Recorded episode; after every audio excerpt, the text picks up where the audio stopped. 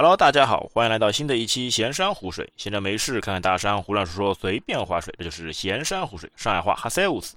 哎，这一期啊，我们的那个常驻主播又回来了。哎，Tim，给大家做个介绍。Hello，大家好，我是 Tim，我是常驻凑数节目主播。哎，Tim 啊，我想问问看你啊，你最近对哪些新闻哎会比较感兴趣、比较关注一些呢？最近啊，上礼拜上礼拜不是没有录节目吗，水了一期，就晚上就天天都在看美股，刷那个 GameStop 那件事情，天天看这个股价上上下下。M 一事件。对对对对对，就这个事，是不是很刺激？是不是特别刺激？对，你看你，特别是你看国内的媒体那些标题，一个写的就是。跌宕起伏啊！什么韭菜大战华尔街，韭菜 反割镰刀，哎，我真的是看了笑死了，真的太有意思了。那你大概给大家介绍一下吧，他这个事情的一些背景，哎，简单跟大家说说一下吧。呃，其实我也是一个金融小白啊，只不过的确最近有去，也不知道为什么就开始对理财啊、做做基金啊、炒炒股票啊这种事情突然有了兴趣，可能就是。呃，我看哔哩哔哩老是给我推这种现在什么 UP 主聊一年通过基金理了多少财，赚了多少钱，一直给我推这些视频，所以潜移默化的就让我对这个东西感兴趣了。哎，然后一天我朋友正好给我发了一个视频，就是 B 站的一个 UP 主，然后他去聊这个华尔街大战韭菜这件事情。其实一开始不通过他这个美国散户大战大战华尔街大鳄。对吧？这个新闻就散户散户大战空头嘛，这个应该是传播了最广的一个标题。哎，对的，因为我们一般也知道嘛，对吧？你你跟那个散户嘛，哎，总归是这个弱势，然后那个金融大鳄总归是强势的，他们有很多的资金背景，哎，总归能赚钱的。哎，这一次就反过来了，哎，我们的散户获得全胜，赚了很多的钱。但我简单来说一下这件事情吧，啊，我也是看了那个 UP 主的视频啊。对，他主要讲的是什么？就讲的是，就美国贴吧 Reddit 这个网站上，然后有一个呃子频道叫 Wall Street Wall Street Bits，简称 WSB 啊。就这个频道这个贴吧啊，大家可以理解成一个贴吧啊。这个贴吧里面就一直大部分都是年轻人，然后他们炒股的有一个自己的理念叫 YOLO。Y O L O，YOLO，呃，我一开始听到的时候以为是很早有个 apps 叫 YOLO，你知道吗？就是打招呼的一种方式嘛。然后它其实是在 Wall Street Bets 里面，这个 YOLO 的口号，它是一个缩写，叫 You You Only Live Once，你只能活一次嘛，人只能活一次嘛，要么 all in，要么就输光。所以他们其实还是有一种特别强烈的赌徒心态，对。那具体这件事情是怎么发酵的呢？是这个贴吧里面有个大佬，然后他其实是后来媒体报道说他其实是一个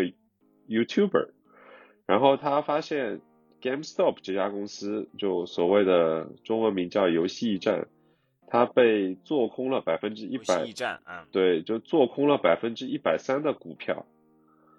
啊，然后呢？打断一下啊，这个我们跟大家那个再衍生一下啊，这个这家公司嘛，它主要就是以以那个游戏零售业为主啊，它在线下嘛很多店，呃，专门就是卖游戏这种盘啊什么的，哎，大概就是这样一一家公司。因为它这个公司呢，业绩呢最近一直都不是太好，因为大家现在都是线上玩游戏嘛，啊，线下买的话呢有是有的，但不是太多，所以它的业绩一直不是太好。哎，然后您请继续。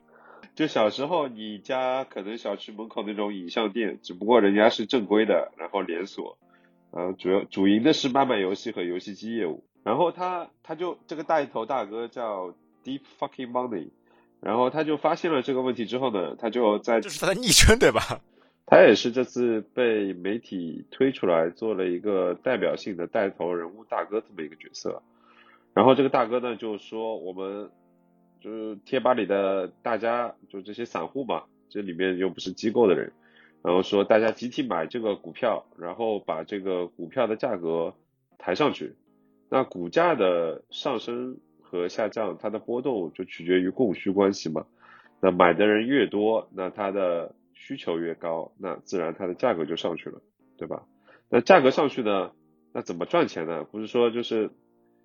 刚刚说到，就是这个大哥发现了这个股票被百分之一百是三十的做空了嘛？这个以一个金融小白的方式来给大家解释一下，不一定完全对啊，大家就听一下大概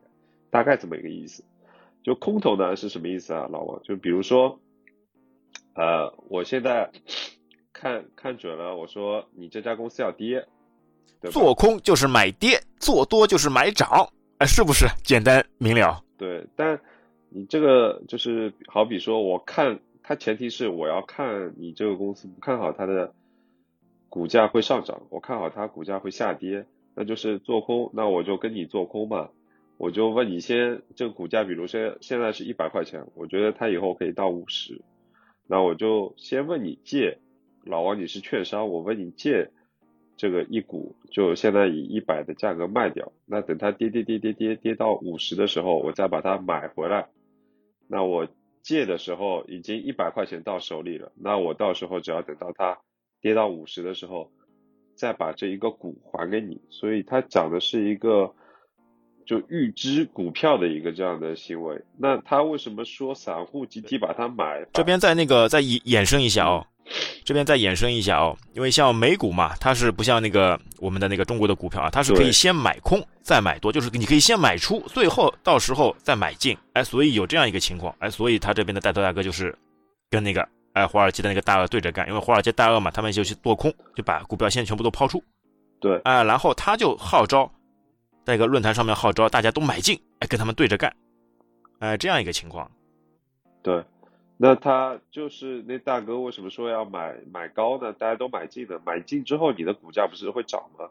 那你做空的话，你再买入，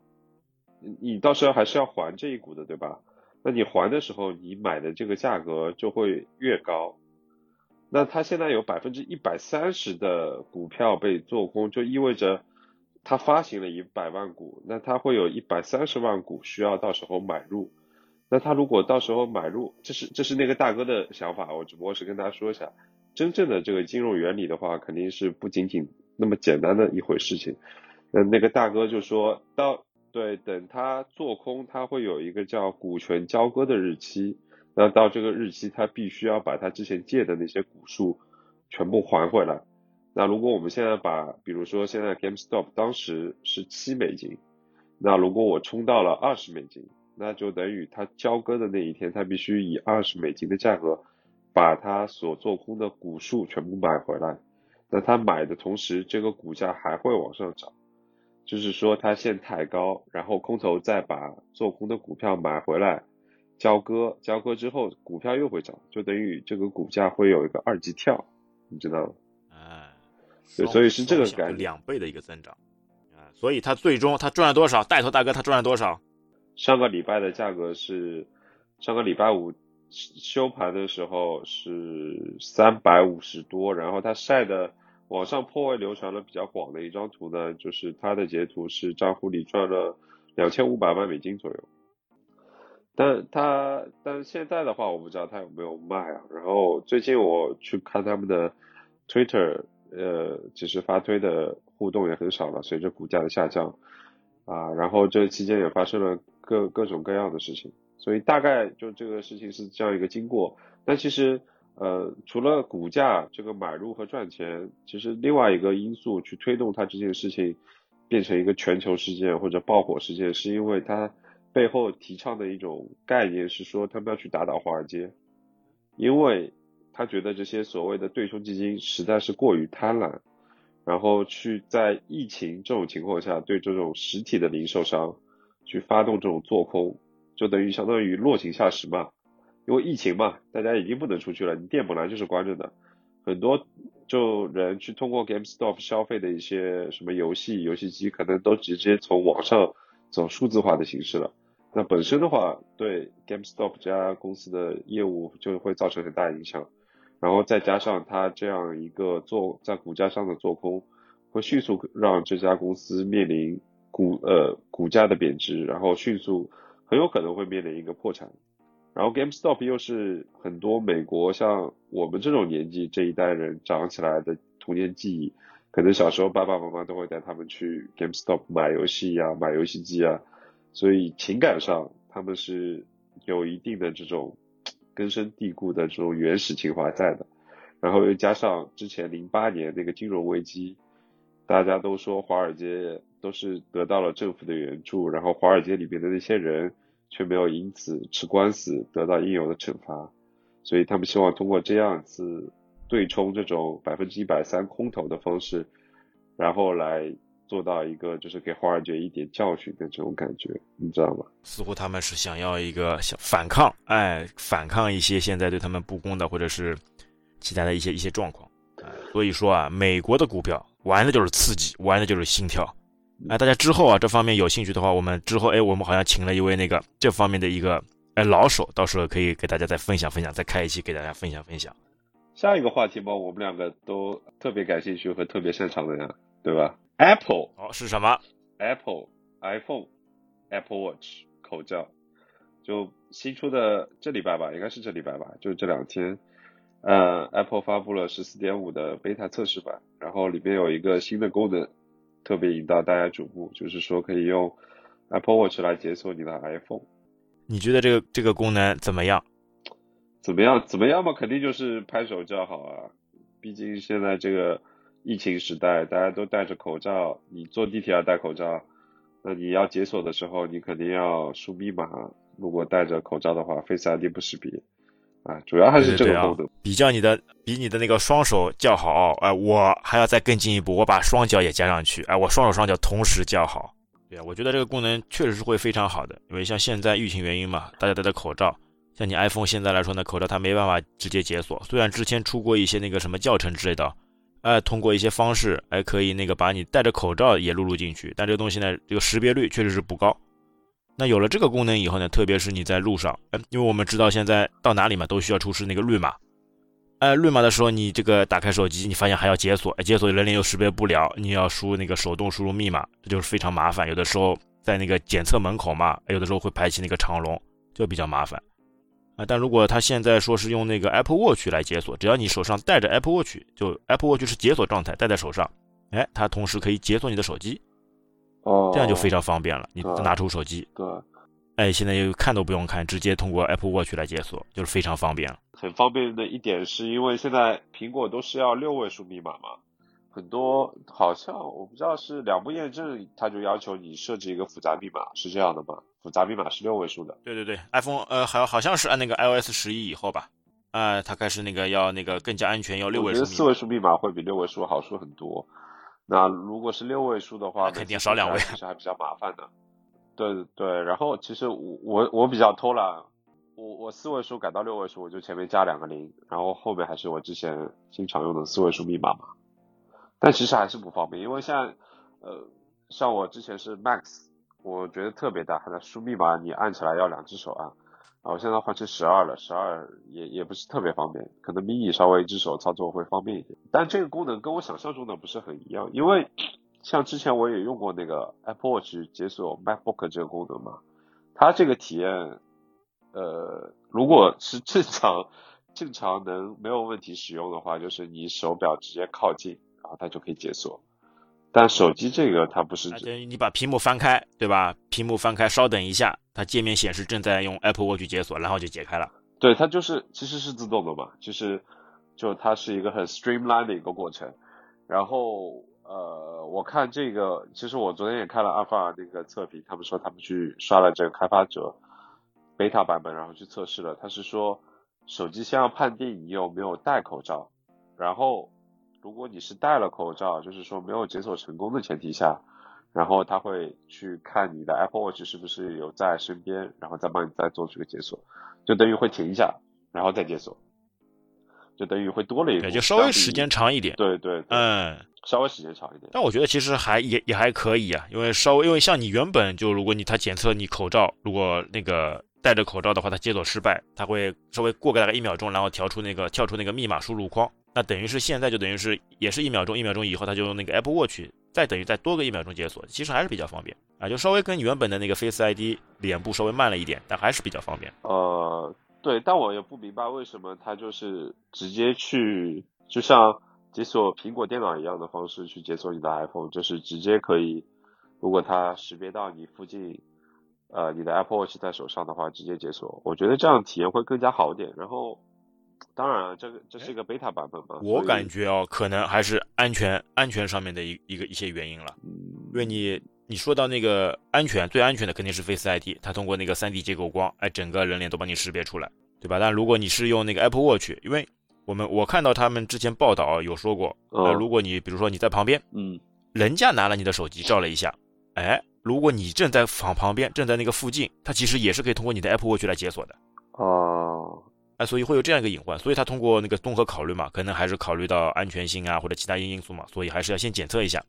能用 Face ID 的，尽量用 Face ID；不行的，退而求其次，用你的 Apple Watch 来解锁。嗯，其实我们也可以大概说一下这个功能啊。其实它还是有一些要求的。当你开启的时候，就是说，第一，你肯定它这个是 Apple ID，同时两个设备同时登录，然后应该是同一个账号。呃，这跟 Mac 呃 Apple Watch 解锁 i Mac 一样的，它其实也是要通过 iCloud 这一层的验证的。还有就是你的 Apple Watch 如果是登了 iCloud，然后开了两步验证的话，你的 Apple Watch 如果之前是四位数密码，那要改成一个六位数密码。它不可以是一个简单的 password。条件。对，你的 Apple Watch 是要改成一个六位数密码。然后第三个点的话是，如果你要用这个功能，你的手表必须先解锁。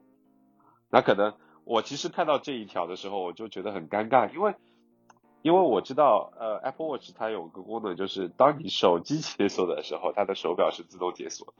我想怎么现在嗯倒过来了？你手表解锁，但你想，你手表总归一直戴在手上的呀。对，就是说你可能对吧？你想呀，对对对，一一般一直戴在手上是没有问题的，只要你解锁过一次。对，戴在手上它就它就不会被锁定。比如说，如果你比如说刚刚起来，你如果要戴在手上。啊，你刚刚起来，你把你的手哦，也不用刚刚起来吧，就是你刚开始，你把你的手表戴在你的手腕上，然后你的手机是没有解锁的，那你就输一个六位数密码。对你又想，你就直接输个六位数密码就就解锁解锁你的手表，那你就行不通嘛，对吧？那你先还是要自己输一下密码，然后解锁了你的手机之后，你的手表解锁了，那你第二次的时候才可以用手表。那我觉得我这个要反驳你了，你说。那我这个要反驳你了，哎，你戴上你戴上手表了，对吧？你戴上手表吗，手呃手表已经在你手上，那你这个时候就顺便吗？就输个六位数密码，你何必戴上以后你不去解锁，你还要从哪里把手机套出来再解，再用手机来解锁你的手表呢？这个何必多此一举呢？你已经戴上了，就在这个戴的过程当中，你直接输个六位数密码。这么一说，就让我感觉你肯定不是一个 Apple Watch 的用户，你知道，在一个小的手表上。那个屏幕是多少大？我已经记不清具体尺寸了。就是你要去输一个六位数字，是一件很痛苦的事情，特别是对一些手指还比较大的人来说。所以我基本上从来不会。真的是大。你知道吗？因为我现在手表其实很少戴了。呃，我因为我我我那个是第三代的嘛，其实主要就是运动的时候戴一下。我只要看到上面有一个蓝色的锁的标志，我就会拿起手机去解锁我的手机，然后再解锁我的 Apple Watch。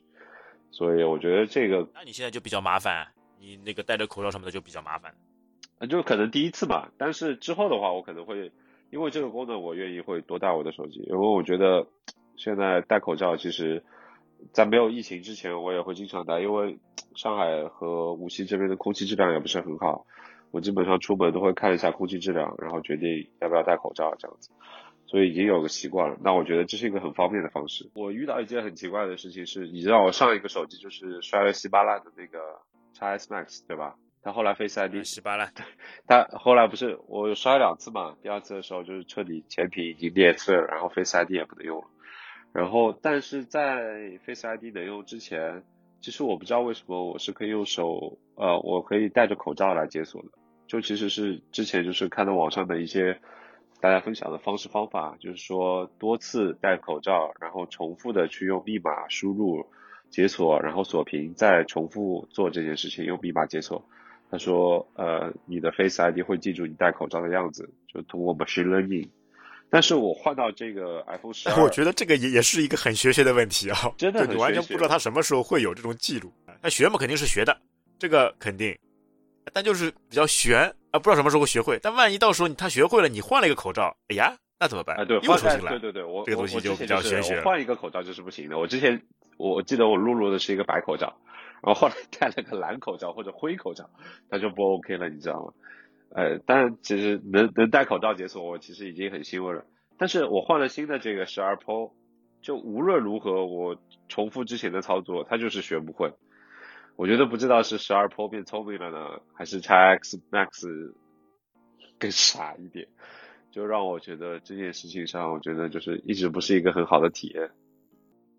那我最后补充一小点，就是呃，我有看到有过一篇文章，然后是讲这个 Apple Watch 是如何解锁 Mac 的，啊，没有想象中那么简单，就是说可能靠近识别，它其实会有很多个，就以 Apple 的标准和风格来说，它会。很保证你的安全性和隐私嘛，所以它一定要确保无误。这个 Apple Watch 是你本人戴的，然后也是你本人在做这个解锁，而不是误触的这件事情。所以它会有除了 iCloud 的密码验证之外，它还会再让 Apple Watch 和 Mac 在如果是在同一个 WiFi 情况下，会互送互相发送一个信号来 match 它是不是你是要去做解锁这件事情。并且它可以提前预感到你要去解锁你的电脑，所以这还是很酷的。就是说，它会就好比就是 Apple Watch 跟 Mac，首先它要在同一个 WiFi 下，然后互相发送一个信号。Apple Watch 会告诉他，我现在没有解锁啊，我现在没有被锁定，然后我正在是一个被使用的状态，不是放在桌面的一个状态。然后当你打开你的盖子，然后打开的时候，它已经开始执行这个解锁的程序了，它所有的验证已经过去了。啊，它当中包括了三步吧，一个是 iCloud 的一个验证，呃，第二个的话，它是通过一个呃 WiFi 的信号，啊，第三个的话就是执行这个解锁的过程，所以其实还是特别严谨的。啊，总体来说啊，这个这这一周或者上一周大概就这几个事情，哎是比较引起我们那个关注的。那这一期哎就到这边，感谢大家收听，拜拜，拜拜。感谢您收听本期节目。如果您觉得节目对您有帮助，欢迎点赞、留言、转发，让更多的朋友知道我们这档节目。如果你对节目有任何的建议和想法，也请在评论区中留言，我们会虚心接受，积极改进。希望您可以在喜马拉雅和 Apple Podcast 以及小宇宙 App 上对我们的节目进行订阅和好评。您的支持是我们最大的前进动力。